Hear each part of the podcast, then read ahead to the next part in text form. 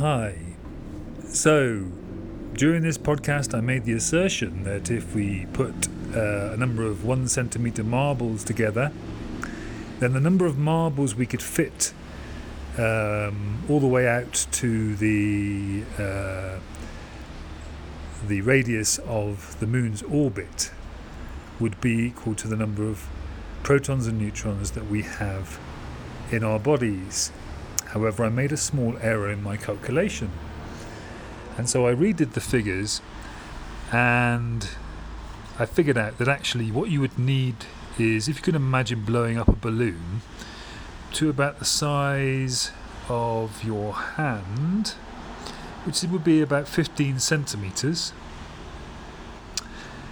then um, having a number of balloons of around about that size um, the number of balloons of that size that you'd be able to fit within the orbit of made uh, the sphere made by the orbit of the moon would be the same as approximately the number of protons and neutrons that are in the human body if that makes sense.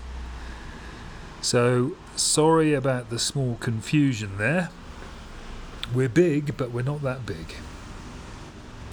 Um, and in fact, the smaller that you are, the larger would have to be those balloons. I'm basing my calculations on a person around my size. I'm quite large, about 100 kilos in weight. And so if you're if you're smaller than that, then your balloons are going to have to be bigger to fit inside that orbit, if that makes sense.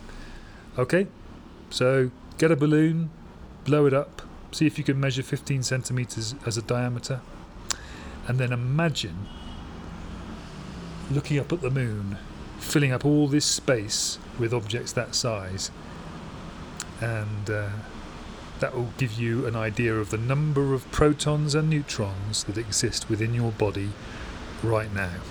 Still a pretty big number, I'm sure you'll agree.